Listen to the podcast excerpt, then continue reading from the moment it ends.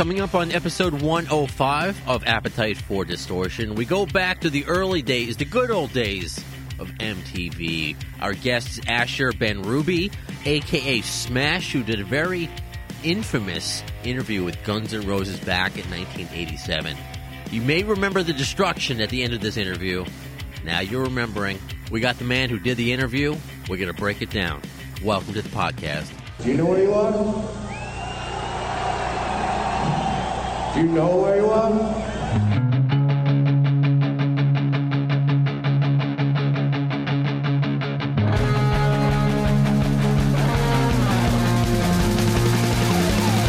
This is Appetite for Distortion.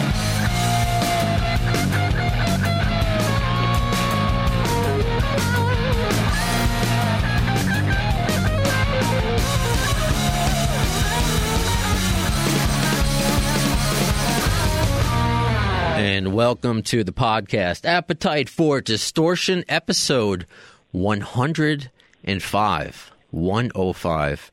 And the guests keeps, just keep getting cooler and cooler.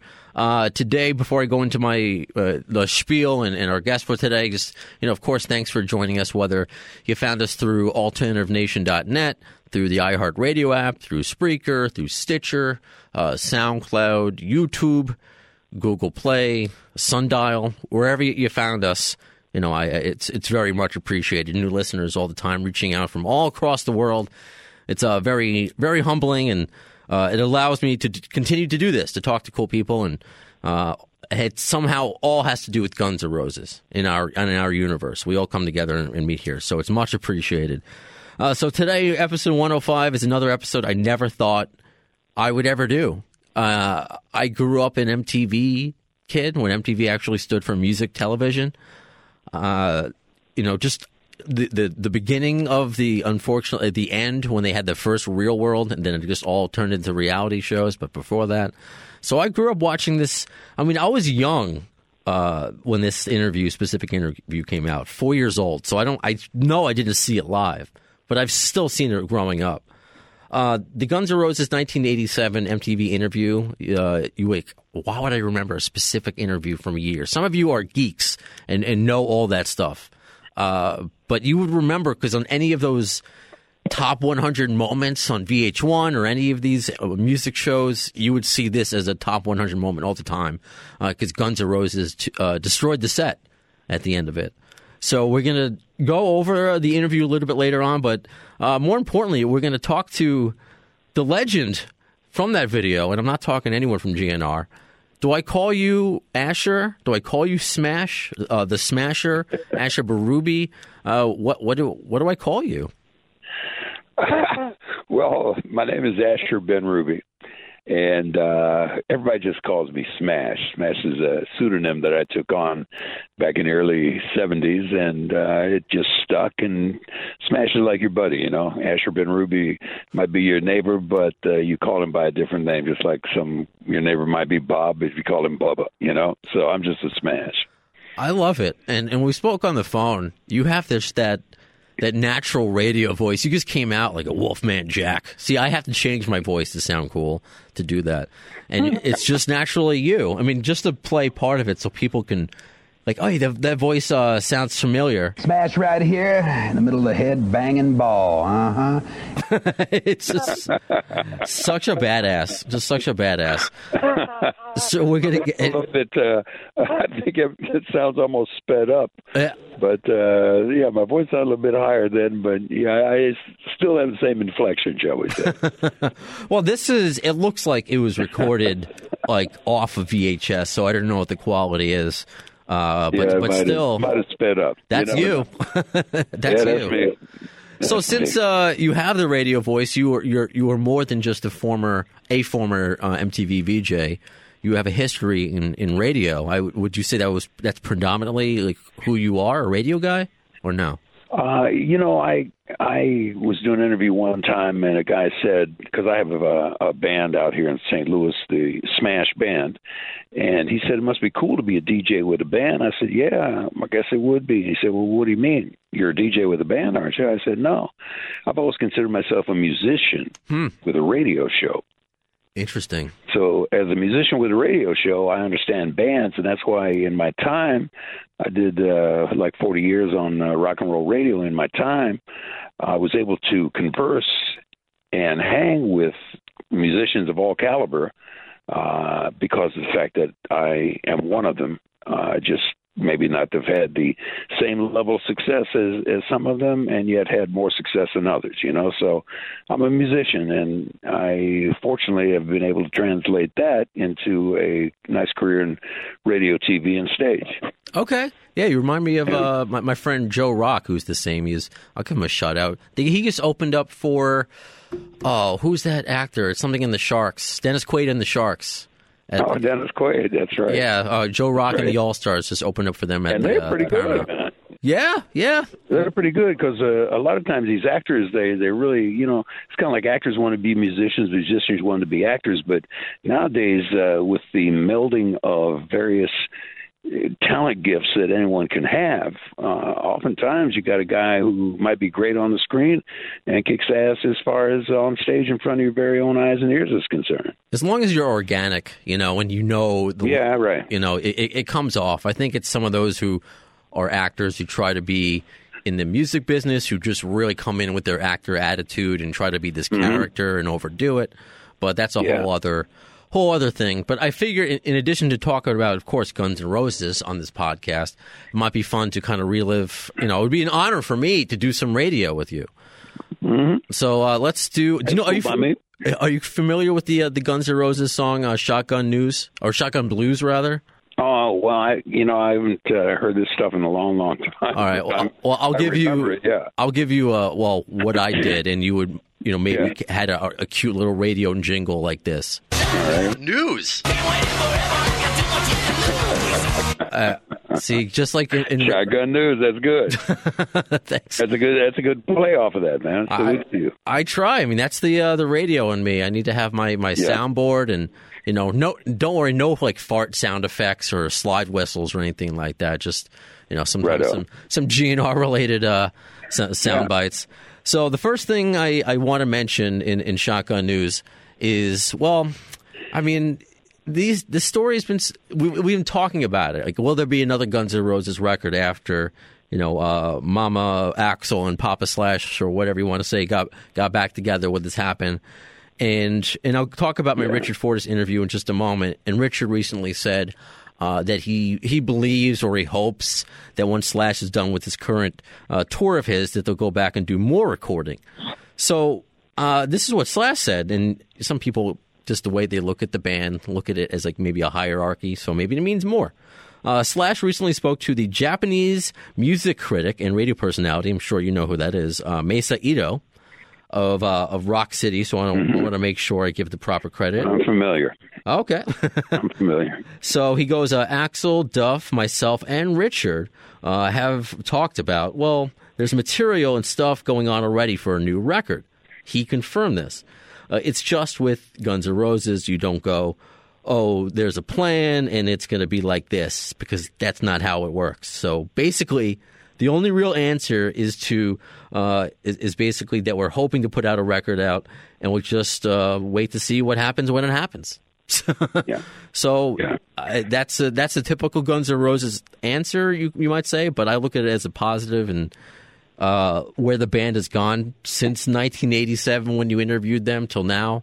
I mean, who would believe that you would yeah. be talking about new Guns N' Roses music in 2019? Yeah, but that uh, appetite uh, appetite for a destruction album was so so badass in its way. You knew it was going to have a, a grasp on on a long tenure. You know. But yeah, did, but didn't you see like a lot of flash in the pan kind of bands that might have a badass record? Oh, and, yeah. I mean, that's so long ago. I'm I'm almost yeah. You know, that was just a few years after I was not to date, you know, to date you or yeah. anything, but a few years after I was born to think about a band of that era. Like, how many interviews did you do in that era? And then they went on to be what Guns N' Roses became and still is. I mean, you couldn't have thought that, no? Well, I was fortunate in that uh, I I came into this business in an era when everybody was coming up. And so you didn't know who was going to land and who wasn't going to land, but you knew everyone was going through the same, just to use a term, experience, struggle, effort that uh, that everybody was. Even I myself, uh, for example, I was very fortunate in my early days to be in some great bands. Uh, really one band, three different names, and we had uh, national tours. We opened up for uh, Rush. We opened mm. up hmm. for Bob Seger. We opened up. Uh, we used to play alongside Styx. We used to play alongside Cheap Trick. Oh wow! Cheap Trick was was great because we were from Indianapolis. They were from Chicago, and so whenever we went into their territory, we opened up for them. Whenever they came into our territory, they opened up for us. It was uh, really a fantastic era. Average White Band and I mean, hmm. we got to open up for all of them. We got uh, signed in the early days. We opened up with our own record label out of Indianapolis, Indiana, out of Broad Village. We called it Village Records, and then uh, then Mercury Records bought us up, and uh, the next album came out, and then the band uh, went ahead and they went into rock and roll and continuing to do nightclubs, arenas, uh, opening act type of things, headlining type of things. I went into the radio business, got a nice break to go into the TV side of broadcasting also. So you never knew in those days. Nowadays, nowadays, the way things go, sometimes because of the, as is called, manufacturing of hits. Mm. Well, you might see somebody, and yeah, they're fantastic. What a great song, but you never see them again. Here, what you saw was the upward climb, and uh, it's not like you're on a rung on the ladder, and you better hope you go up, but you might go down. Uh, back then, we we were going up the ladder, man. and We some people got higher up the ladder than others. That's all. Fair enough. No, and you were able, since you were a part of it, you could tell who was authentic and who had it. Oh yeah, definitely so, man. So uh, what was the? You said you had three names uh, for the band. What was was there a name oh, that yeah. we should know more than uh, the other? Mouse Rat. Yeah, we yeah we started our first band in high school, and uh, in high school that band was like they say these high school garage bands.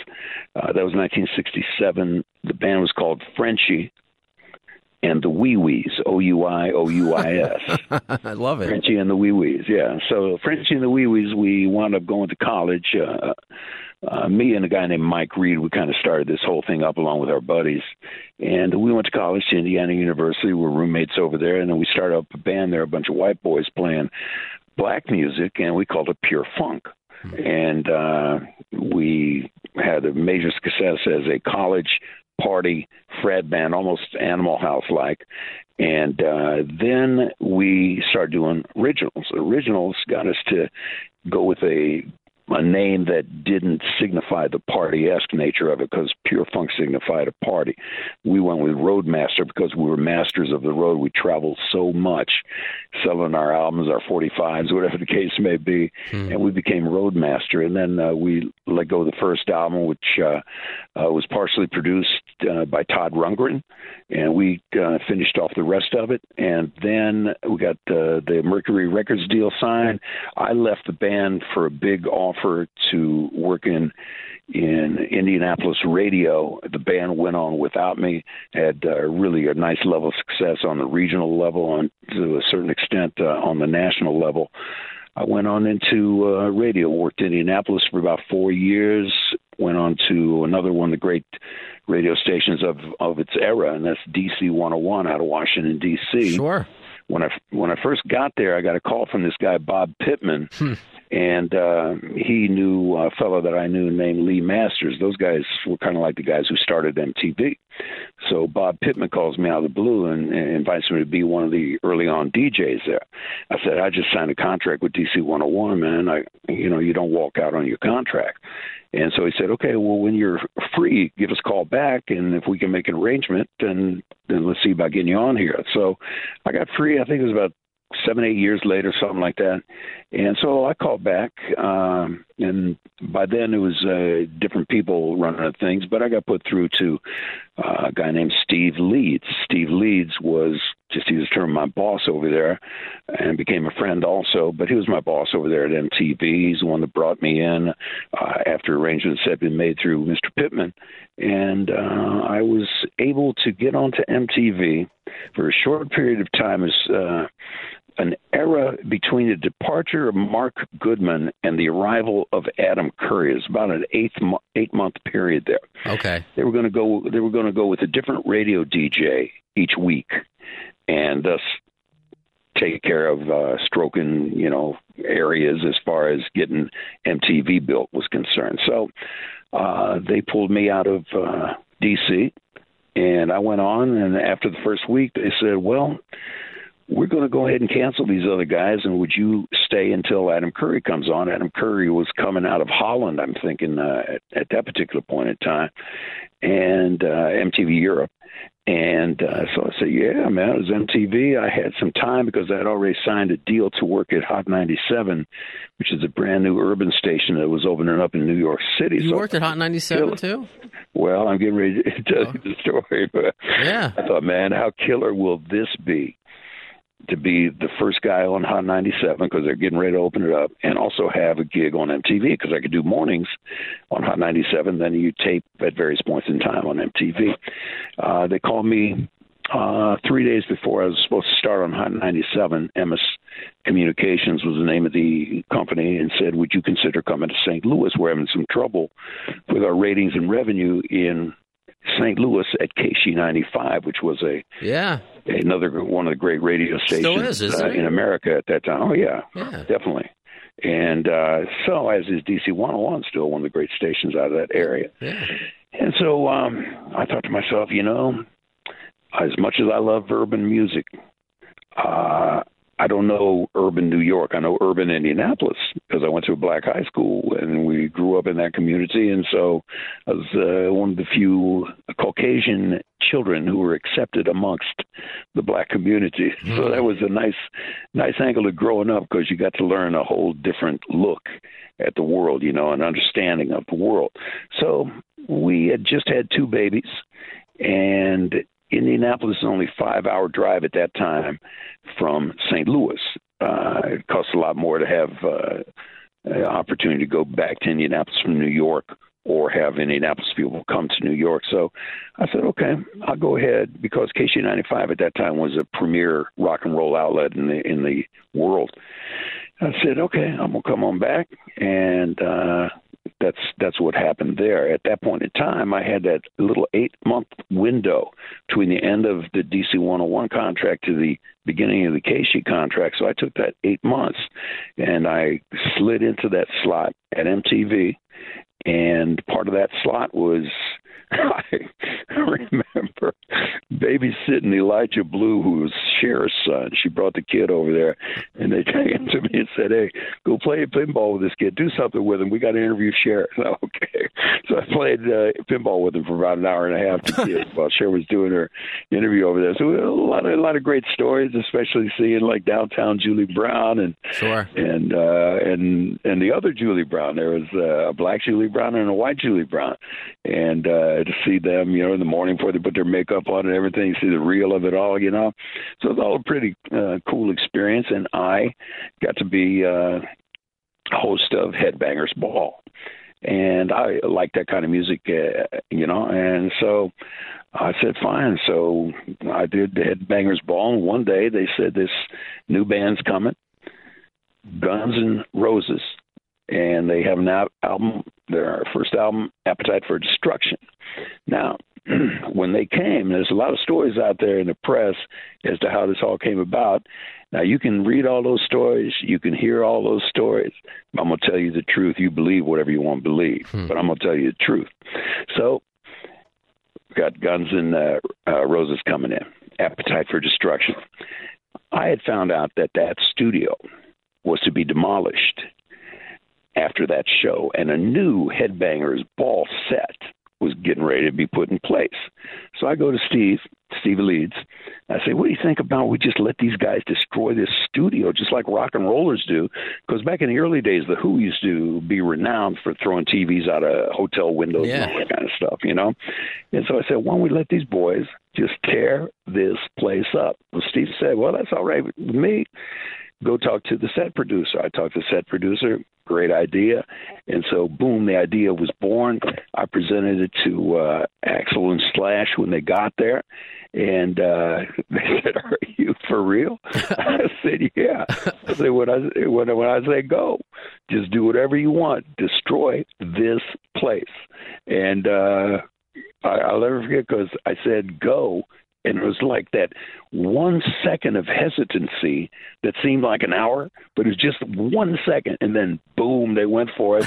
and I'm thinking, all right, I'm calling the play-by-play on this deal here. How am I going to make this, you know, culminate into something uh, with uh, an exclamation point at the end of it, with an impact at the end of it, and. uh Luckily, I don't know where it came from, but there was this beam that was coming across and as it came across, as I'm calling the play by play, boom, it, it whacked me upside the head. And I thought, okay, Ash, time to conk out. And so I just collapsed over Yeah, the it, it looked chair. like the frame of a coffin or something. Yeah, it was great. I thought it was a beam and something like that, and uh, and uh, it bonked me in the head, and I collapsed from that, and that kind of like ended the bid. Man, it was uh, the crazy part about it was it was just fun, and uh, the thing about it was that later on, yeah, uh, not MTV, um, uh, Rolling Stone magazine designated that moment as one of the top 40 because top 40 was an ancient uh, radio term. Yeah, Casey Kasem, right? The, the best, uh, yeah, exactly. One of the top 40 greatest moments in MTV history. So I came in at number 35, man. So that was uh, that was pretty cool. But I'll never forget uh, meeting these guys. And uh, I said to Axl, I, I, read that uh, that you're from Indiana. Where are you from? Said Lafayette. And I said, oh well, I used to play in uh, in Roadmaster over there.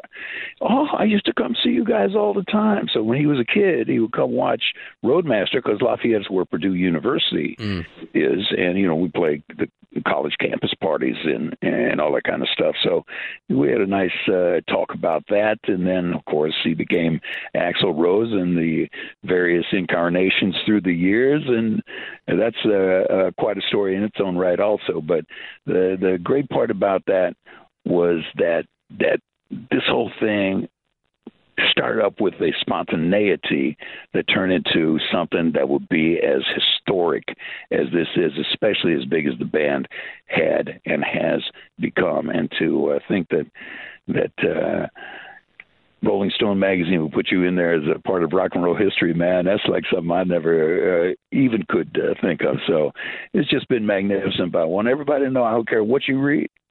I don't care who tells you what. I'm telling you the truth. You believe whatever you want to believe, but that's how that whole thing came down. Who wouldn't believe Smash? Who wouldn't believe you? And and it's the it was non- just a because I know how my brain. Well, I should say I've come to understand that my brain works weird, my chemical imbalance. So some people are like, how did you come up with that Yeah. idea? I don't know. But the did, was there anything that kind of sparked the idea of because yeah, familiar with the Who being legendary, destroying hotels and, and Yeah. Zeppelin, and Right. you knew you were because the the studio looks disheveled, like it looks like it's about to be destroyed. Did you Yeah. make it look worse on purpose? Did you like? Was there anything? Or anything it that sparked uh, that specific idea to be like, you know what? Let's just let them get it. Uh, just have them them destroy it. Like anything that sparked that idea within you.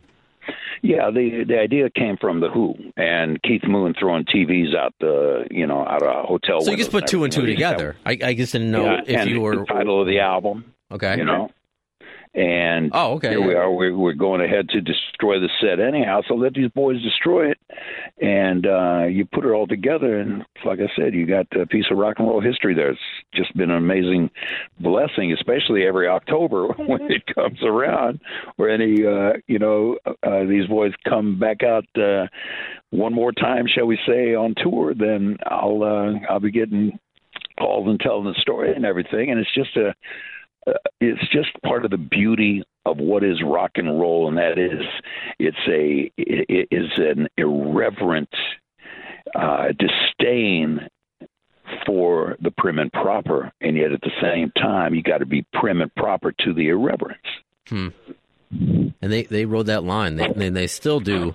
Uh, so you know what? Let's break it down. I posted uh, the question, "What was your favorite part of the interview?" And I gave a few options on our Facebook and Twitter. Uh, that Steven holding a, a, tire rim the entire time, uh, slash forgetting where he is. Uh, we'll talk about that. Of course, the destruction itself. Uh, Axl's hat, which is pretty cool. It's just in his eyes the Yeah. entire time, very low down. Right. Or I even gave the option of, well, maybe I understand now, uh, since you went to uh, predominantly black high school, your, your your afro, your mullet. That was a pretty great moment in the uh, the video and interview as well. Your hairstyle. Well, yeah, that And the uh, mustache was combo. One of the early mullets, right? right, right, right. But you know, one of the reasons those guys were like that, because uh, I'm not saying they were, but there's a possibility that uh, they had a nice little high going, a little buzz going. But oftentimes, what bands would do, especially the DJs, because oftentimes DJs weren't musicians, and so what they would do is try to be intimidating in a way because these guys were were phony to their place, meaning you haven't lived the musician's lifestyle. You haven't written songs. You haven't had hits. You haven't had losses. You haven't experienced this yet. Are You're over here uh, as the the front on this show. Show me you're worthy of my respect. And so one of the ways they try to go, and I'm not saying this just to uh, Guns and, and Roses. I'm talking about a lot, a lot of musicians. Sure. my time. But I experienced what they've experienced, the hits and the and the losses, and uh, I was able to sit up there with them because I was one of them. And you know, respect begets respect, man. So I was fortunate in that fashion. I, I love your because I want to talk about your interview style because that's something a conversation I've been having on social media with my listeners. But I want to give a few of them a shout out for the comments they've been leaving uh, about the video, some of their favorite moments. Uh, uh, Wendy said, "Was Duff even there?" Facetiously, of course, because he was the only one I think who didn't talk. Uh, Ernesto said Axl falling down at the end and Steven making fun of him. Uh, Tori says Izzy being, being high and fixing his hair and trying to take part in the conversation or whatever Yeah. it was he was doing. Uh, What else do we got? Let's, let's look at Twitter. Uh, J- Jen, oh, I just lost it. I want to bring. I will find it again, and I may or may not edit this on Twitter. See, this is why I need a producer. this is why I need a, an actual producer. There, there we go. Uh, so Jen writes, "Izzy being high as fuck." Uh, yeah. uh, let's see. Okay, we'll get to the part and you'll see if it's right. I thought because when I first watched it, the slash was- high as shit. Maybe he was like, which you why he, he didn't know where he like where the show was. Uh, but Marco Yeah. on Twitter writes, "Love the interview. Uh, slash is forgetting it wasn't broadcast live. I believe it was being recorded Thursday with the GNR show on Friday night." But Smash Yeah. was reminding Slash it was quote Saturday. Uh, so is that what happened? That it was it- that was the mistake that he just wasn't. It wasn't like a because we'll play it and you'll hear them all laugh at him, but Yeah. Uh, so it was obviously pre-taped, obviously, and now you Yeah, it was, try- it was recorded. It was recorded and then placed in the appropriate slot because uh, back then I think it was Saturday nights, maybe Friday nights, but I think it was Saturday nights that Headbangers Ball landed. You know, so these boys would roll in in accordance to whatever their concert or promotional schedule would be, and uh, then they were placed in in the correct slot. all right, cool. So let me uh let's play some of this and see. When was the last time you listened to it? By the way, or, or watched it? Uh, when when you first approached me, I watched it again. The first time, I'd say about three years, something like that. Wow. Okay. All right. So I'm glad you're not too sick of it. You know. Uh, 'cause- Oh no! Like I said, man, you know, you know what this is, man. This is like Sinatra having to sing "My Way" over and over and over again. It is a blessing like I never even conceived when it first came down. right on. All right. So let's uh relive that. Smash right here in the middle of the head banging ball. Uh huh. and with us, one of the groups. They say the Stones to the 60s were the kings of their genre. They say Aerosmith in the 70s was the same thing. They say in the late 80s going into the 90s. Oh, pardon me. It is these boys right here, Guns and Roses, out of Los Angeles. These guys come from all over the place. Which uh, you guys are going back and forth on these cameras here. right here we got Stevie. We got Duff right over here. We got my man Slash right over here. Izzy next to him, and W. Axl Rose, a period after W, if you would, please. Now, here's what the the 'em. story is, fellas. They say you guys are cocky. They say you're insolent. They say, honestly speaking, you guys are uh, a bunch of uh, wackos. Wackos. Now, now, I got. That was your first question. You guys are wackos.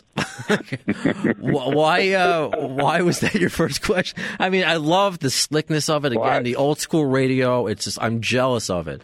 But then, uh, so Yeah. you guys are you guys are a bunch of weirdos. What's up with Well, that? you you you ask a question like that because in your study, in your preparation for the interview, one of the things I like to do is be outlined, not necessarily so prepared, but at least be outlined. Me too. And one of the things, one of the things, one of the things that you do in a situation like that, these guys are trying to sell an album. We're trying to give them uh, a touch of success through our venue, which happened to be the uh, the television.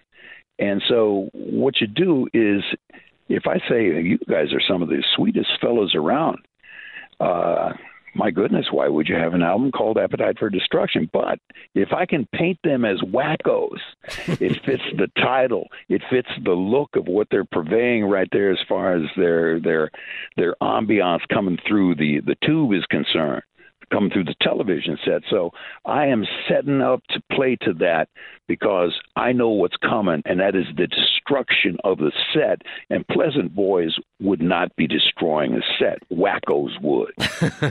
Because you, you mentioned that you you spoke to them before, of, co- of course, telling them about the destruction they're going to do. So Yeah. it wasn't like right off. You you had some chemistry and rapport Yeah. before you called them wackos. So I guess Yeah. getting away with it in that regard makes sense. All right, a little more. Well, yeah. How do you guys feel about that? Uh, That's the image you guys have got as far as the critics are concerned. We Wackos. just don't take any garbage off anybody, that's all. Uh-huh. Simple. And a lot of people think that's problems. Oh, really? Well, now let me ask you this, man. A lot of people are saying that you guys are blowing away the headlining act, and a lot of bands don't want to head, uh, don't want you guys on the uh, tour with them. How'd this Motley Crue thing come along? This Motley Crue. See, you're you're at the beginning where, and I'll talk about my my interview with Richard, who's also from St. Louis, like you. You know, I I couldn't do that. I, you know, I, I just couldn't say. So what's going on with you know, and something, but you you really went for it. oh, we're going out with them in Yeah. a few, uh, what, about a week. And it seems like they we're divert. finding out that um, a lot of the bands, after they've had taken the time to like listen to the record and stuff, we're getting That's calls excellent, from a lot of major bands, Slash you know, coughing. that really like the record. Uh-huh. You know, but when you when they've already got an opening act set up, Yeah. you know, it just you have to wait till there's an opening to go out there with them. I like what we're doing because we're the tours we're like doing a little bit with this band, a little bit with this band, rather than Yeah. doing like a whole year with one act. I miss hearing Well, Axl uh, talk. I read somewhere where you guys have a, uh, a situation where you don't necessarily like certain acts. Let me throw out some names. Aerosmith. How you guys feel about No, that? it's not. See, I I, mean, I love that. You are you trying to start shit? Like, what was the impetus behind that? Like, hey, I'm going to say, you know, fuck things up for you with Aerosmith, or no? Or are you just well, having fun? You know, uh, in in a way, you got to throw you you, you got to throw down, and so in the throwdown, one of the senses that comes off of this is how deep can I go with these guys? So if they handle Aerosmith in a certain way, I'll know maybe I shouldn't go deeper with the next band. Maybe I should go even heavier with the next band. But it depends on the setup and their response to it. Right on. And we got to go to this part of the interview. We have to talk about this. Guns and Roses right here on MTV. Gentlemen, together on the count of four, let's rock. One, two, three, four. Let's rock. Silence. They they didn't do anything, anything. Oh wait, I got to hear that again. Together on the count of four, let's rock. One, two, three, four. Let's rock. just crickets. what was that Uh, moment that's like? Fantastic. So like, Well, I, I tell you, I tell you what, what that was was their saying to me, in my opinion, that what they're saying to me is, "Hey, you are asking the questions, but we're controlling the show." So I understand that attitude because I, in my place as a rock and roller prior to that in the years before, had done the same type of thing with somebody might be interviewing you on your local TV station. Hey, our local band Roadmasters uh, just sold five thousand albums, and so you want to you want to show a touch of well, it's rock and roll. So you want your respect oftentimes is shown in disdain.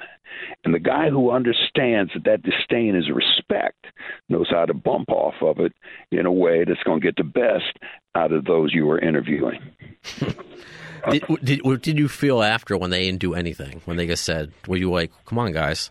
Like, Well, the the thing about it is, it's like going up for a high five, and they just don't do yeah, it. By doing nothing, what they're trying to do is intimidate you into scattering. Mm. and scattering in your thoughts, losing your place in the flow.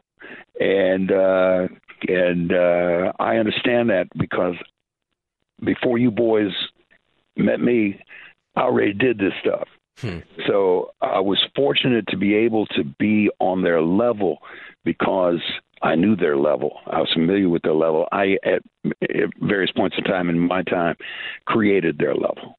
You know, so I understood what they were doing, and it was all part of the imagery that really was coming into its its initiality, as opposed to the way you know various people are imaging nowadays. It, it all came about by bands like the Rolling Stones, by the Who, by the Beatles, the kind of image that they would put forth, and their image was appetite for destruction, which means we're ready to kick everybody's ass. Mm. All right, so we are not afraid to destroy. Neither are we afraid to be destroyed. Yeah. And with that in mind, you can't f with me, and that's what that was. Right on. Uh, I love how I, That's the psychology of it, my man. and wow, yeah, that's that's deep, and I, I totally see that. I totally can understand that, and the reason why you do is because you're on both sides of you know what they experienced, and obviously the uh, the radio production part of it. So let's Yeah. get to the the appetite for destruction, the uh, the epic moment. But you guys are kicking ass now, man. I mean, all over the place. Oh You no, this is um, last. so this uh this is when Slash quote unquote forgot. I just think it's a funny thing to hear. So maybe what you were thinking in this moment that's coming first. Uh-huh. night. No, uh, no, no, no. It's last night because Yeah, it was last Saturday. night. Where's your head at? yeah, man. I'm telling you, man. This guy's in another world here. Well, here's what I got to ask, because I understand it. When you guys go, you are very I well. love the, the, the Axl laugh. Ha ha! It's so funny. That was great. No, no, no. You guys, I understand it, are very well known for your uh, interior decorating capabilities, along with the great rock and roll. Fifth degrees. And as I understand, uh, you guys have redecorated many a, a motel room, and I look at this beautiful We facade break we have here. all the time. Gentlemen, uh, if I gave you 30 seconds, do you think that uh, Let's tell these real quick. we got some dates coming up? Go What's some hotels that we're going to be visiting? What, what motels do we have to, to look forward to? It's our it's our hotel tour season. Yes. Anyhow, we're playing October 23rd at the Ritz. Tomorrow night. Uh, 25th. The 25th at Poughkeepsie. Folks. October 20. Oh, oh. I He see, tries okay. to redeem himself with the dates, and now he got it. Right. October 27th Love in it. Boston and October 29th in L'Amour's L'Amour's. in, in Brooklyn. L'Amour's and Brooklyn. Fellas, if this uh, Tell that girl. appetite for destruction, I no problem. If appetite for destruction is any indication, you guys are going to destroy a whole lot when it comes to rock and roll. Good luck to you. And I'm going to ask you guys now. I'm going to give you 30 seconds to redecorate Obviously, this room. On please your mark, watch this if you set, haven't- Go. yeah. Ladies and gentlemen, what we have before us here is redecoration unlike any I've ever seen. Axl Oh, falls off a table. Ladies and gentlemen, you know, it's starting to look a little more like home. These boys have such a touch. They have such a beautiful artistry about them. Oh, I have never in my life ever seen anything done like this. It looks a like crew. a framing of a coffin that hits you in the head. And then unbelievable, and then you just pass out. And you, the, the composure you held, you, the play-by-play, everything about it was brilliant. And you can't create that, you can't stage that, you can't, you can't do that again now because it's it's been done. It was a once in a lifetime thing, Yeah. and you know you handled that. No, I don't think anyone else could have. Uh, I know you were between uh, headbanger ball VJs, but I don't think anyone else could have handled that quite like you did. Well, I appreciate it, buddy. But uh, yeah, all in all, it's it's about uh, entertainment value, and fun is what ought to be translated into entertainment value because MTV in those days. I don't watch it uh, anymore because I don't think they play any music anymore. But No. uh, uh, in those days, in in those days, the entertainment value was all these videos, man, and and, and these looks at bands that maybe we. Even mm-hmm. though the tickets were like five or ten bucks, hmm. we wouldn't have enough money to go see these bands. But now we could see them, courtesy of video and that was our getting into the concert. You, you understand what I'm saying? Because a lot of us, I'll never forget, man. One of our uh, my favorite bands and our band's favorite band uh, was uh, Jethro Tull, and yes, well, Jethro Tull and yes were coming to the North Side Armory in Indianapolis. We didn't have no money to get in. We were struggling musicians, but back then, right along the side of the building, because nowadays they're made out of aluminum, you can't do it. But along the side of the building was a ste- steel or cast iron metal, you know, gutter spout. And somebody opened up the bathroom window at the corner of the building there. And guys were climbing up the gutter spout to go up to the second floor to jump in the bathroom window to get into the balcony to see Yes and Jethro Tull. So me and my buddies, one at a time, we climbed up the gutter spout because it could hold you because it was steel. You see what I'm saying? It was cast iron. It was locked into the building. You can't do that now because the aluminum would uh, bend in your in your hands uh, at your weight, uh, especially the angle trying to climb up uh, the side of a building like Batman and Robin, you know, to jump into the bathroom window. And uh, that's that's what we did. MTV got us that opportunity to jump into the window, man. Yeah, it, it's it's an era I really wish I, I was a part of, and I I don't want to sound lame, but I feel like I have an old soul. Where I was born in the wrong decade, and that's what I uh-huh. I'm I, I'm very appreciative that I'm able to do with with podcasting now. At, at first, I looked at it like anybody can do a podcast. Like anybody can be a model on Instagram. It's just there was really nothing to it. But to be a part of, you know, iHeartRadio, I felt, you know, gave me legitimacy and of course now the guests and everything. So it's gotten to a certain level and I wasn't sure how th- there was no para- there were no parameters on doing a podcast other than it's audio, people talking. Yeah. So, like having you on and having break down that video to me is, you know, I have that old MTV spirit of the Headbangers Ball, and yeah, it, it's a show. There's a production value. People work hard on it, but there's a organic feel to it. That's And right. So, and I, I do want to mention because it, it just made me think about. Uh, you know, because back then people uh, depended upon the videos, but now a lot of people still do, even though MTV doesn't play, but they depend on the internet. And playing the video off uh, YouTube, which I don't know what version, uh, how many times that's been uploaded, uh, because that didn't that particular one did not have a lot of views. And I'm just Uh-huh. hopeful because I want people to go and, and watch it, of course, if they haven't already, or rewatch it after this interview, uh, that it doesn't get taken off. Because Smash, uh, there's been a weird copyright thing going on in the GNR world. I mean, uh, Facebook and Instagram and Twitter, they have their protocol set up, and it's been difficult. You know, even when it's legal, it's not talking about like actual copyright Yeah. material, making stuff off it. So, um, I'm assuming I don't know Viacom owns that. Just to give them, as I was giving credit credit to Slash's interview, I'll give credit to Right. them. Uh, but I also do uh, want to mention because there are people who listen, Smash, who intend to do me harm. Uh, th- that copyrighted material is allowed unless it's less. Uh, um, it has to be less than thirty seconds, or is being Right. used for your editorial. You have to be talking over the uh, the music, and you have to be talking Yeah. about the music as well. So w- that's exactly what we just did with a, a video. Yeah. So I, Yeah. I just want this point being, I want this to continue to live not just within this podcast, but online because that really is a special moment. You know, it's Yeah. like when you go back and watch Ed Sullivan stuff, or you go back and watch uh, uh, Johnny Carson stuff, and a lot of times I will take that over what's going on today because there was a certain Yeah. spontaneity to it, a certain feel that is not that is missing uh, today. So, uh, where do you think that you got that personality from?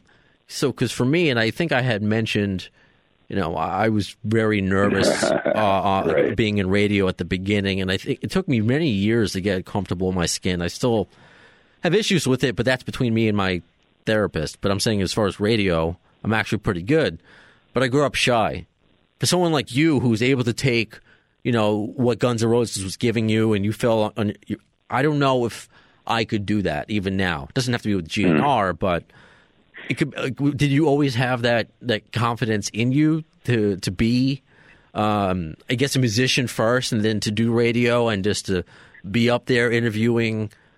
Obviously, bands like Guns N' Roses and, and the countless others you've interviewed. Did you always have Yeah. that, that core personality? Uh, yeah, it just uh, really begins from when you're a kid and you're like uh, the the joker in school, shall we say? Uh, I've been fortunate uh, to that point, and to the now. In fact, with Smash Band here in St. Louis, I've always been a stage performer, and uh, I Mick Jagger is the one that gave me the the impetus in my mind to become a singer because I I was not am not a, a good singer, but in the truth of it, neither is he. And the thing about it is, it's about style. I agree. What he has is style, and style sells. People buy style. So if people dig your style, then you will have all the confidence in the world to go ahead and do your thing. Now, on the other hand, sometimes when people don't buy your style, it gives you even more confidence. Some people call that uh, egotistical, but at the same time, don't we all have egos? If we don't work them correctly, Sure. then uh, we don't uh, promulgate and and put ourselves forth. And so, it just depends how you lay it forth. But I've been fortunate that uh, that I, I I'm I'm a front man, Hmm. and so I know how to talk to the guys who are on the front. I know the guys in the back line. I know the guys who are on the side, and I've just been fortunate to be able to talk to them. And it's it's all a matter of beyond experience, having the guts to go ahead and be yourself, man. And that's one of the things I loved about the musicians of that era. Uh, and I ain't saying this uh, wrong because everything changes and everything, but a lot of these youngsters out there today who are in the in the business of, of music are in the business of being a manufactured, uh, more or less, uh, an automobile to the to the song Yeah. and you're carrying the song and and so you're carrying the song you got to carry it to to hit all the way down the road you know. And if you're lucky you get to be an automobile to the next song you know. And if if not somebody else will because there's always somebody else will. There's always that. So we were fortunate in that day that that you could have more than one song at a time. You could have an album like Appetite for Destruction, got three or four, just to use the term radio hits. Then the rest are what's called uh, album oriented rock type of hits. They were like the deeper cuts, as they're often called. Uh, and so you have something like that, and in its way is a masterpiece of art where oftentimes a lot of the stuff that's out there now, and I ain't saying all of it, but a lot of it's out there is just you just painting the building. Yeah, I I see a lot of today's artists. You know, recently with the Grammys and the Super Bowl halftime show, whatever that was, Yeah. that they're, they're artists with an, uh, an expiration date, and and that's why I think about, you know, are we going to be looking at the the same? Like if we were looking at an interview uh, with Maroon Five. Uh, from when they started all Yeah. these years later, as we just did with Guns N' Roses from 1987. No, I mean you're not going to know about Cardi B i- i- Yeah. in the same amount of time that GNR has existed as a brand, as a band. You're not. I mean that. I mean, of course, I don't know this as a fact. I'm not God, but that's I. That's what I believe based upon. Um, and I'm just curious of your experience because you've obviously you've been around for longer. I mean, is it what what has changed? I guess uh, for you, uh, music. Would you want Would you want to be an MTV uh, MTV VJ today, even though they don't play music? But is that something you would want to be today? Uh, based on the definition of what I've seen a few years ago, I haven't watched MTV in a long time. Uh, that's just not my style. I wouldn't win in that situation. The interview with Guns and Roses was a win because I was of them. I'm not of those guys that are on on on MTV right now. The fit wouldn't be right. Oh, you don't have uh, face tattoos like Post Malone? No, none of that. Uh, I guess I can get the, the skin decals and all that kind of stuff, but uh, but I, I that's just that's just and and you know, it's kind of like in my generation, our rebellion was our long hair. In this generation, oftentimes you can look at tattooing as the rebellion of the youth. You understand what I'm saying? And so, yeah, you see guys who put the, you know, the the the writing on their faces, the writings all over their bodies, and that's one way that they are expressing themselves. Our way was in oh, the growth of our hair. Yeah, and, so, and now everybody has a uh, man bun. So what does that say? Uh-huh. I mean, it used to be rebellious, and now it's all permed Yeah. up and nice. Yeah. Wow. Right out. So, so you know, each generation has its thing. You know, it's kind of like my generation. Uh, our urban music was Motown, was the Philadelphia sound, was coming out of uh, Memphis, was coming out of Muscle Shoals, that kind of stuff. Now, you know, it's coming out of the uh, R&B and the hip hop uh, uh, side and the rap side and all that, and that's that's what it is. But uh, ours was different, and it's almost like when our stuff started coming in, my mom and dad, who used to listen to Sinatra and Vic Damone and Perry Como and all them, man, that that stuff wasn't hip anymore, you know. and it, it's just the stepping into each generation has its uh, definition of what is hip. It's uh, like Tower of Power sang Yes. in their song, "What is hip? Sure. What is hip? Tell me, tell me, do you think you know what is hip? hmm You really know. The passing years will show you on a hip trip. Baby, bigger than hip. What is it? Do do do do do do do do. And so that song kind of really eh, encapsulates it all because each generation has their hip, and um, as hip as mine was, it definitely ain't no more. So I know where I would place myself if I placed myself on MTV today. It would be as uh, almost like a Obi Wan Kenobi type of fella. You know, to- let's call Obi Wan Benrubi. All right, I'd be Obi Wan Benrubi on, on that. Nice. I am not of them, and yet by not being of them. Uh, there's something they might seek in me that would uh, give me proper placement, but all in all, uh, me not being of them, I got to know where my place is, and you stay in your place, and you expand your place. It might include them, but uh, right now I got to stay in my place because I am not of that ilk. Mm, you're above that ilk. You're you're too cool for that. Um, other, I mean, we, we just got a I'm not of that ilk. we, we just got a singing uh, expose. Uh, what else do you Uh-huh. What else do you play, or like, do you play an instrument in in uh, your band, or just in general? Yeah, I. Uh, I think I asked that. Well, I am a singer, and I don't play anything. Okay. I'm uh, I'm I'm the guy with the business acumen, and I handle handle the business of, of all my bands that I've been in. I always handled the business uh, because that way the musicians that I was associated with and I myself knew that we weren't going to, shall we say, get screwed. And so, uh, for the various levels that uh, that I've been at, I always maintained a uh, reliability to the folks, the fellas, the men, the women that I've been fortunate enough to work with on a musical basis. That uh, we had longevity in these uh, bands and in our tenure with each other because they knew they weren't getting screwed. Right on. so you know, I've been, uh, you know, I've had people criticize me. Well, how come you don't use your name Asher Benrubi? And I do, but uh, in the early days I did not because Asher Benrubi in the 60s, 70s, and even part of the uh, 80s and on into the 90s, uh, Asher Benrubi was a tough name for people to deal with, especially if you're going to try to make a broadcast career out of it. You know. You wouldn't just go by Ash? You can just go by Ash. That's pretty cool. Well, Like uh, Evil Dead? That might have been. That might have been. I didn't think that, but back then, uh, a lot of uh, guys had what I call caricature names, pseudonyms Sure, that were sure. Caricaturistic. I uh, Thunder, always Beast. had. Yeah. I always had uh, nicknames for uh, guys in the band because I never called uh, Steve Steve. I called Steve, you know, Southside Steve or whatever you might call it. Sure. And I uh, came up with a nickname for myself. Back then, I weighed about 400 pounds, and uh, back then, uh, my one of my favorite singers was Nat King Cole, who was a balladeer of sorts, a, a crooner. And Nat King Cole was a great singer, and uh, because I wasn't a great singer, I could kind of put a, a worlds collide clash type of thing together in the bumping of these two names.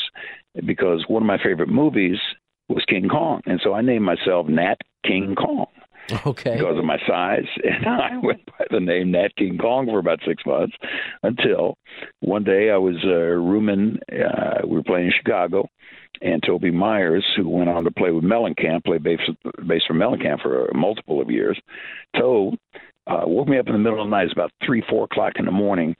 He said, "I got a, I got a name for you." I said, "Okay, this better be good, man, because you woke me up." And I, he said, "The mighty Adam, A D A M, Smasher, just like that. The mighty Adam Smasher." Mm. I said, "You know, that's not bad because I, uh, you know, had a had and still have a an explosive type of singing style, like maybe Springsteen uh, would be an analogy, Bob Seger would be an analogy to the singing style." And so the Mighty Atom Smasher I became, and it was a catchy name. And eventually, uh, I wanted to get rid of the Mighty Atom and just shortened it to the Smash because I was working at DC 101, was doing a gig, and an older man who was probably my age now, well, I was a younger man, came up to me and said, "Son, you were a smash."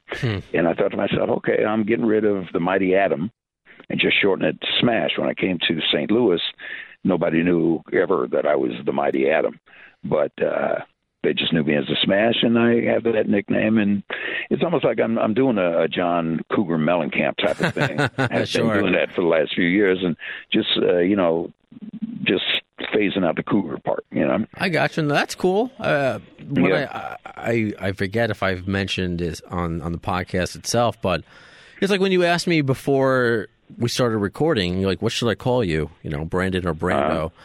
you know, I, I prefer just in real life Brandon because, and this is before the podcast and everything. I would always say I'm not Axl. I'm not Cher. I'm not Madonna. I just don't have that ego to be called that in in real life. So I'd always introduce myself as Brandon, but people just like calling me Brando. It just is what it is. Uh, I would have. I mean, I'm not even just saying this to sound cool. Uh, girls specifically uh, say it. My girlfriend now wants to call me Brando, but she knows it bothers me a little bit, so she doesn't do it. But in so in college, uh, some kid randomly came up to me in high school first. He goes, Brando, that rhymes with commando. I had never been called Brando before. So in college, Yeah. when I had to come up with a uh, a, a name, I just went with Brando the Commando. and I think good. after college, I just dropped the uh, the Commando. Figured I had grown out of that. And this was when I was doing radio up in, in Poughkeepsie, or when I was leaving uh, Cape Cod, where I where I was Brando, and I was moving to. Um, well, I lived on Long Island, but I was commuting to Poughkeepsie. I was like, you know what? It was when people started calling me Brando, and I just didn't like it. Yeah. Like, let me just go by Brandon. How do I make that into a radio name, a cool Yeah. one? So I went with, uh, or I thought of. Thankfully, I didn't use it. Um, Brandon Irons, and you know, like branding irons. Right. So I, I was like, you know what? Let me look it up, see if anyone has it. Oh, somebody has it, and he was a uh, a gay Canadian porn star. So uh, Ah, I mean, bless that. that, you know. branding iron too. Yeah. yeah. So Yeah. I mean, not, Well, if you ever started a if you ever started uh, a trapeze act, I would call you the Flying Brandini. okay, duly noted, duly noted. But I'm I'm Okay. I'm. I'm curious though, and um, no, because I, I I can talk to you for hours just about it, not just the the interview, but uh, you know, radio and, and rock itself. But won't keep you here forever. But I'm curious because we talked about your interview style, and I'm Yeah. somebody who loves picking people's brains. And, and, and the people who've Yeah. you know laid the path for me to be where I am today. So uh, last my last episode, I interviewed uh, somebody I don't know if you've ever met, but he's also from St. Louis. That being Richard Fortus uh, from Guns N' I Roses. Oh, so you, so you have you've interviewed him before, or you've met him? Oh yeah. Uh, you know, I haven't because that was uh, past my time when I was working at KSHE, and he came back from his time with Guns and Roses. That was I was done with KSHE and moved on to. Uh, I wound up doing uh, oldies radio and political talk radio. Mm, okay, because I think it was on KSHE that he maybe it was like a month or so ago. He did an interview where he said something. Uh, that once Slash is done with the, the tour, he, he believes that they're going to go back and do more recording, and that kind of blew things up. You know, it's obviously Yeah. all because it's Guns N' Roses articles, the fact that most of them come from me, it seems, because it, it's hard because these guys don't do a lot of interviews. Right. So Right. when I had the opportunity to interview Richard Fortus, uh, even though I've had great guests on, this was my first time with the current GNR uh, person. So you Yeah. know, just just not there to ruffle any feathers or to do anything outside the box. Just I appreciate you giving me time. Let's see what happens. And I, Right. I don't think it's too much of a secret that a lot of these guys, even ex members, don't always want to talk about uh, Guns N' Roses. They want to talk about new projects. And I had, Sure. and I've mentioned when I interviewed uh, Tommy Stinson uh, that he wanted to focus on his new band, Cowboys in the Campfire, not talk so much about the replacements or GNR. And to that person, and who I said to Fortus's people, I because like I I understand, I never take it personally. I said no, of course, but are they okay with some generic, you know, questions, uh, favorite song, Yeah. things, tour, nothing pressing, you know, like not like what kind of drugs or you know nothing, nothing crazy. Uh, Yeah. But this person and and what they believe, a lot of interviewers will say yeah, yeah, okay. And then once the interview happens, they're peppering them with questions that make them uncomfortable or just th- things that don't help promote what they need to promote and are just very selfish. So I'm very conscious of that. So I, I just don't do that. So when it comes around to, so when it came around to interviewing uh, Richard, and I had his a bandmate of a, a side project they're doing now. I think their first show of Headtronics was in St. Louis uh, a week or so Mm-hmm, that's ago. right. Yeah, That's so right. That's exactly right. yeah, so we interviewed. Uh, I interviewed Freekbass as well from that band, who's from Yeah. Cincinnati. So for the most part, I had very positive and thank you for everybody reviews, uh, especially those who are just saying, "Oh, congratulations, you got a GNR member." It's just so funny uh, that this little podcast that could has gotten this far. Uh, but some, and I want to bring attention to it, and I, and I Yeah. I'll preface it with I appreciate those who criticized it for it not having anything what they would consider breaking news or anything difficult. Yeah. Uh, I, I'll just say in my GNR forum, uh, Tom twenty one twelve. There's a Rush, reference.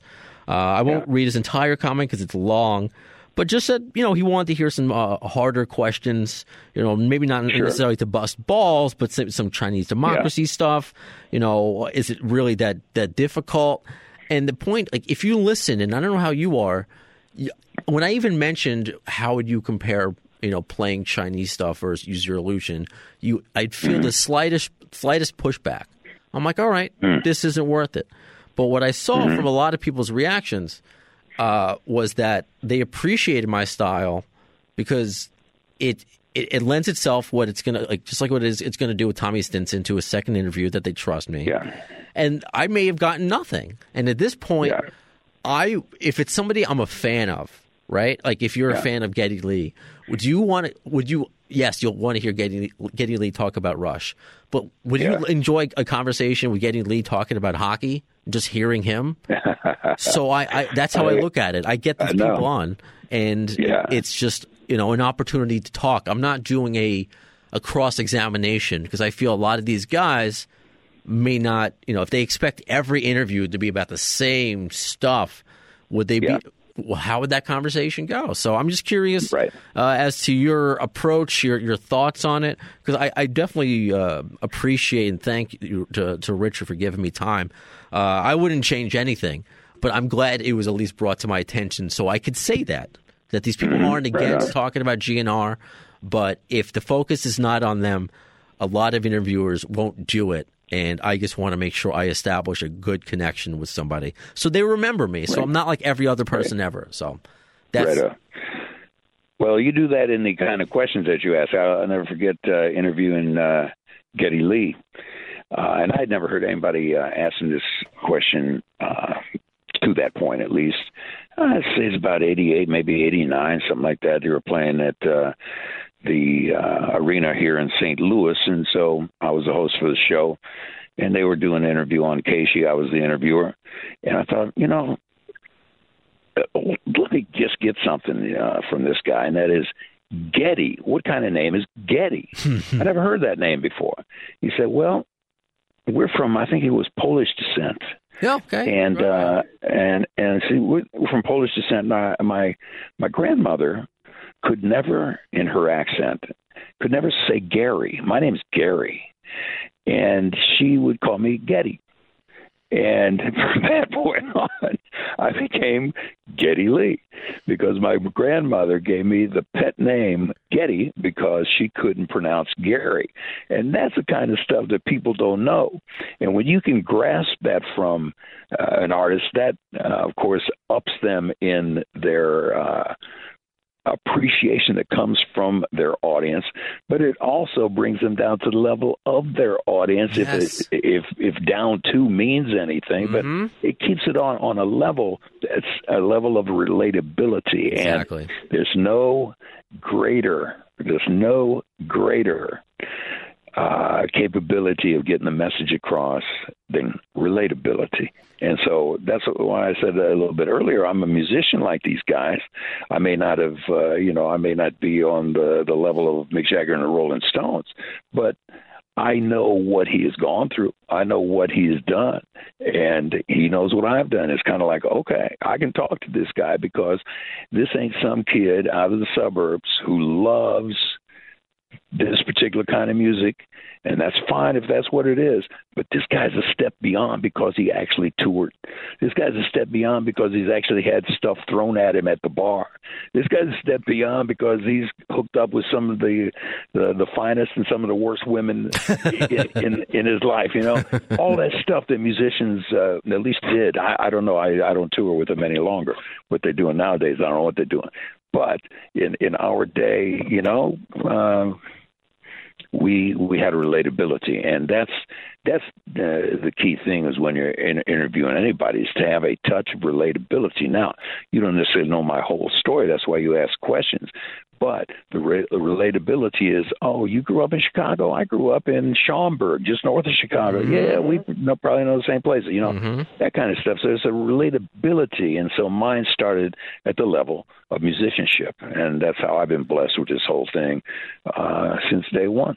Beautiful. I mean, and so that makes me feel better because that's what I did, and, and maybe you'll laugh at me. Uh, you know, I, I had visited St. Louis uh, just once. Um, I was telling Richard that years ago, my dad had, had taken me to the Mayo Clinic in Minnesota a couple times, but he also took me Yeah. to Washington University in St. Louis. So I spent some time there. I went to the old Busch Stadium, got to see my Yeah. my former favorite Yankee Tino play for uh, the Cardinals, and you know, Yeah. just again trying to relate to him, and in my typical fashion of just being, you know, I'm prepared, but not. I, I, I called it the oh, I was inside the arc. He's like the arch. I'm like. Sure. I'm, a dumb New Yorker. Yes, I was inside the the arch, and like you said, Yeah. relating to him. You're right. It is about the relatability, and that's you know I, I got plenty of feedback about that, but I definitely want to uh, acknowledge and also say I appreciate those who who had said you know why not harder questions because you know what it would be great. Like say, hey Richard, so uh, you know if, if Richard broke like, hey, new Guns N' Roses album coming out to uh, tomorrow, and uh, Axl Rose and Slash are having a baby, and, and just like all these like, yeah, that would be very nice if that was the interview, but it wasn't. It was, and just don't do what someone else did on the forum. Like, oh, don't even bother listening. Really, Yeah, there's no entertainment value in it because there's nothing. Yeah. So that that's annoying. But everything else, I appreciate the criticism. But so yeah, I guess want your your opinion on it from a veteran. You know, it's a, it's a, it's yeah. a, a learning veteran. Good opening, good opening question to any artist or band. You ready? Mhm. And that, that is, and because bands love this. What before you were named Rush? What names did you consider for the band, and why did you not use them, and why did you use Rush? And bands love to talk about that stuff. So now all of a sudden you got a relatability because you have an interest in how they came into being. And once you're into a level of being, you want to make sure that uh, people dig the being. And so they will love talking uh, about themselves because they're not bragging on themselves. They're merely extending their life story. And that's one of the keys to the whole thing. Mm.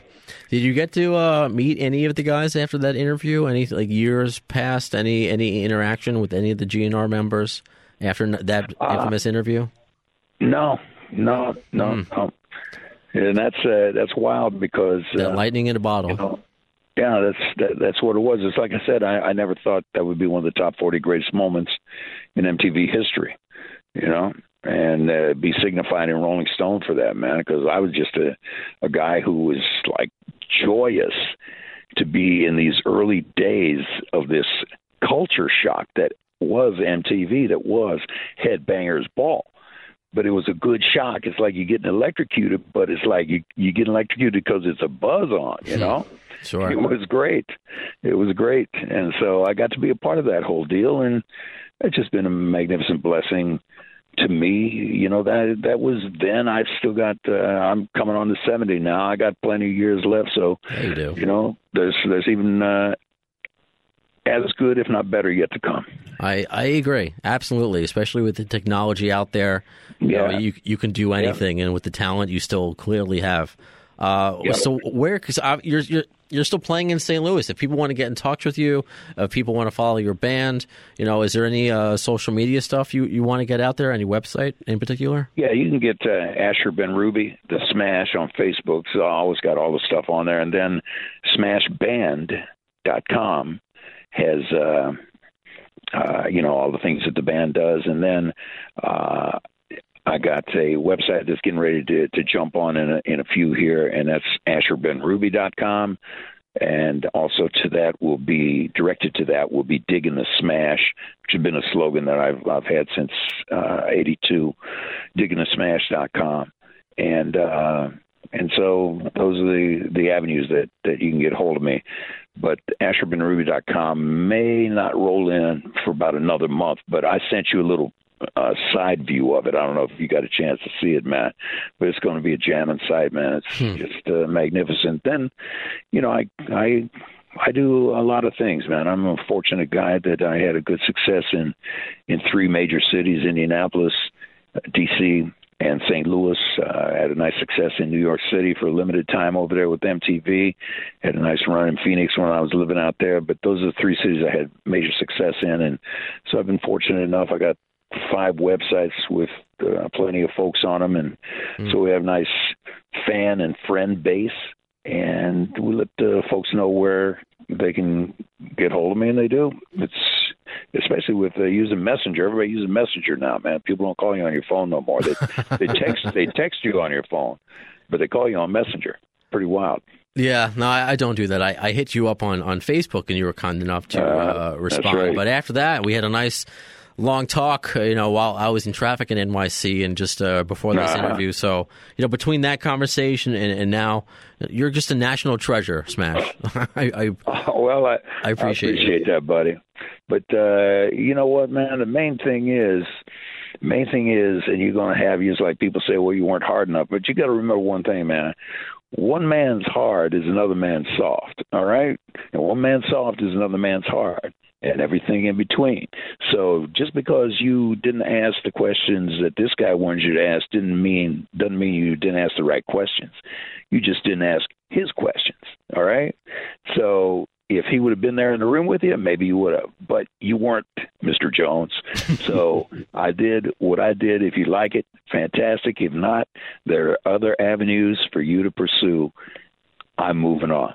You know, so you just got to remember, man. People, uh, people love you, people hate you, and everything in between. And the main thing is, you got to love yourself. As it says in the Bible, man, you love yourself, and you can go on from that, no problem whatsoever. maybe you should do some public speaking as well. Uh, uh, and and I, I definitely wanted to say that's what she said at the beginning of that, but I'm like, he's gone a roll. I'm gonna leave That's it, what she said. I'm gonna leave it alone. Sorry, it was too. I, had I had to restrain myself. That's good. Good thing I didn't That's have that on my soundboard. Good thing I didn't have that. I might have clicked it. That is funny. That is funny. Well, I tell you what, man, I, I'm honored that uh, you would even have uh, interest in me telling the story. Because I tell you what, I, I read just a few months ago about some guy. I don't even remember who the guy is, man. I never seen his name before in my life, and he was saying that he was on the set that day and he was producing for MTV, and it was his idea. That, uh, all this, and I'm thinking to myself, this is like the third or fourth guy who said it's his idea. It wasn't. It was me getting the okay from Steve Leeds to present it to the stage producer, and that's how this uh, the whole thing began. So, again, they're going to tell you what they want you to hear. I'm going to tell you the truth. You believe whatever you want to believe. You get the truth here on the AFD show, as opposed to say, some uh, some other sites. Okay. So Asher Smash, uh, I, I I appreciate you so much. Obviously, you know I want to stay in touch. You're always, uh, you know, welcome back. You know, I know we broke that that Definitely. interview, but you, you're you're a wealth of knowledge and stories. So uh, just you know, have a great day, and I really uh, appreciate you so much. I appreciate it very much, Brando. You got it. What a cool guy. And I don't mean just, you know, he's a nice guy, which he is, but just like that Samuel L. Jackson, you know, smoothness, Isaac Hayes, you know, through a white guy from St. Louis kind of vibe. Just very awesome. I, I hope you uh, enjoyed that as much as I did, especially breaking down that, that video like a play by play, something I never imagined I would do. Uh, just some great behind the scenes, the truth of how that came together. Just awesome. Really uh, fun time recording episode uh, 105 of the AFD show. Uh, so that's it.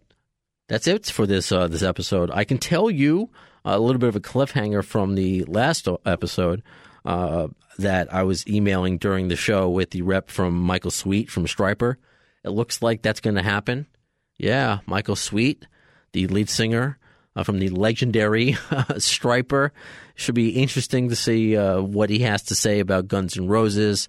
Uh, I'm going to bring on a friend of mine who uh, used to work here with me and Premiere and iHeart, uh, who is just the biggest Stryper fan.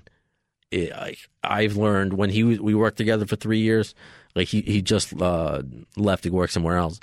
I, I've never learned knew so much about Stryper than just from working with him. Uh, and he's an old school rocker. You know, loves Kiss.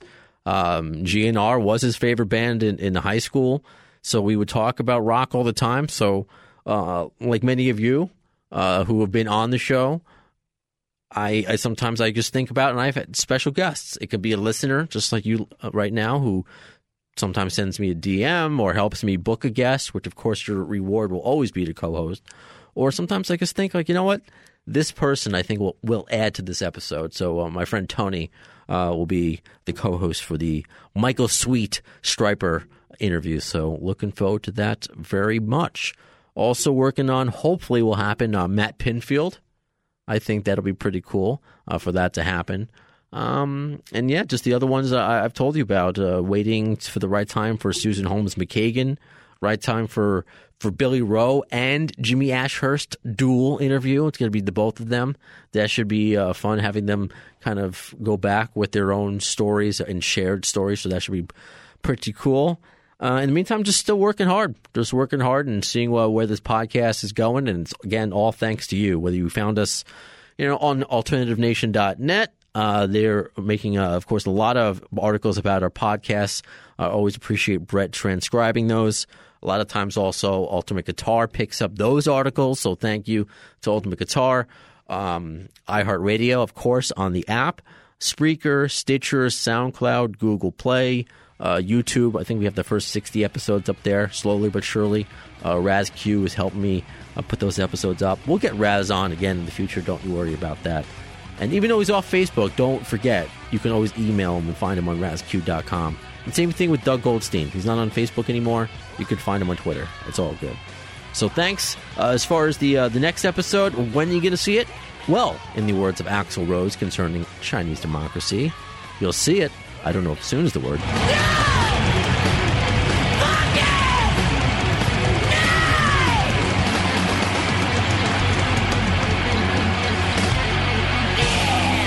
Thanks to the lame ass security, I'm going home.